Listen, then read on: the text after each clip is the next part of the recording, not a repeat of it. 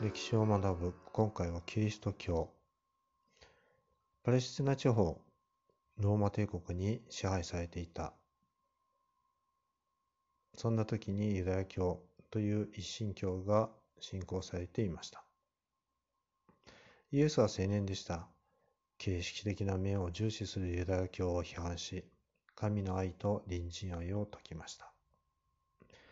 イエスは神の国の出現を予言しています。ところがローマ帝国に対する反逆に問われ、紀元30年頃に処刑されます。その後イエスの言葉は旧世キリストの教え、いえいえ、救世主キリストの教えとして弟子により伝えられていったのです。キリスト教は聖書を経典としています。十字架をイエスの処刑の象徴として父なる神、子な精霊、その三位一体を説いてヨーロッパ中にキリスト教は広がっていきました。古代の地中海地域からヨーロッパ全域にギリシャの文明、ローマの文明、そしてキリスト教が尊い遺産となっていきます。多様な文化を持つヨーロッパの小さな国々を結びつけたのがキリスト教。教会の頂点に立ったのがローマ教皇。信仰心のある人々は、巡礼の旅、聖地とされるところエルサレムまで盛んに行くようになりました。ここでイエスの生涯について見てみましょう。紀元前4世紀頃に生まれ、紀元30年に処刑するまで。イエスが生まれた頃のローマ帝国は重税を人々に課して飢饉による不作も重なり、ローマ帝国に対する人々の不満は高まっていました。そんな時に生まれたのがこのイエス。12月25日、ベツヘレムというパレスチナの小さな馬小屋でお母さんマリアから生まれてきました。30歳頃にイエスはヨルダン川で洗礼を受けて弟子たちと布教活動を行いました。その後、ユダヤの王を語った罪で十字架に語られ、かけられて、その前夜には弟子たちとの最後の晩餐を共にします。有名な話ですね。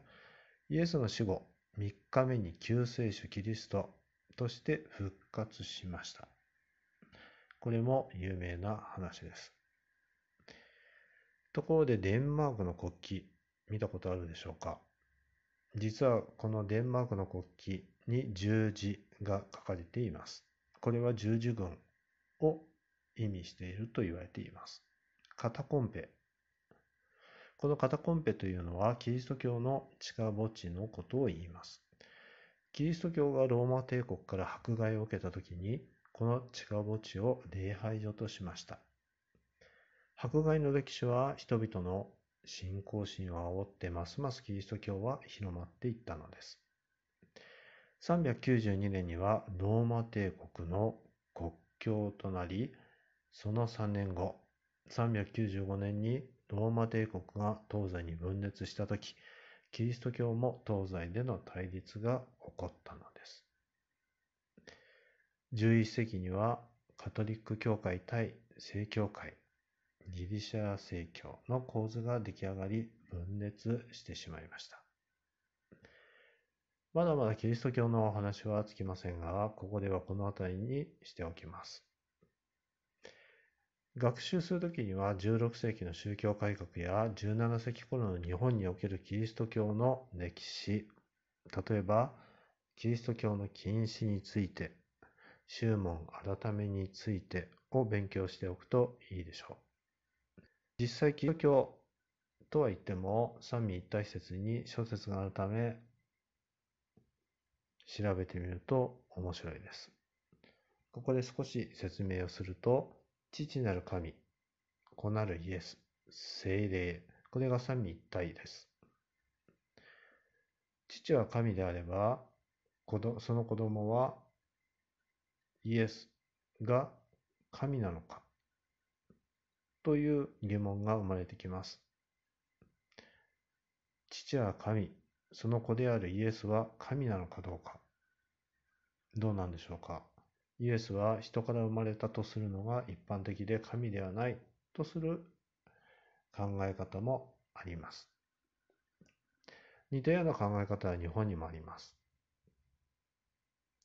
あまり詳しく書いていると何を勉強したらよくわからなくなってしまうので、この辺でやめておきます。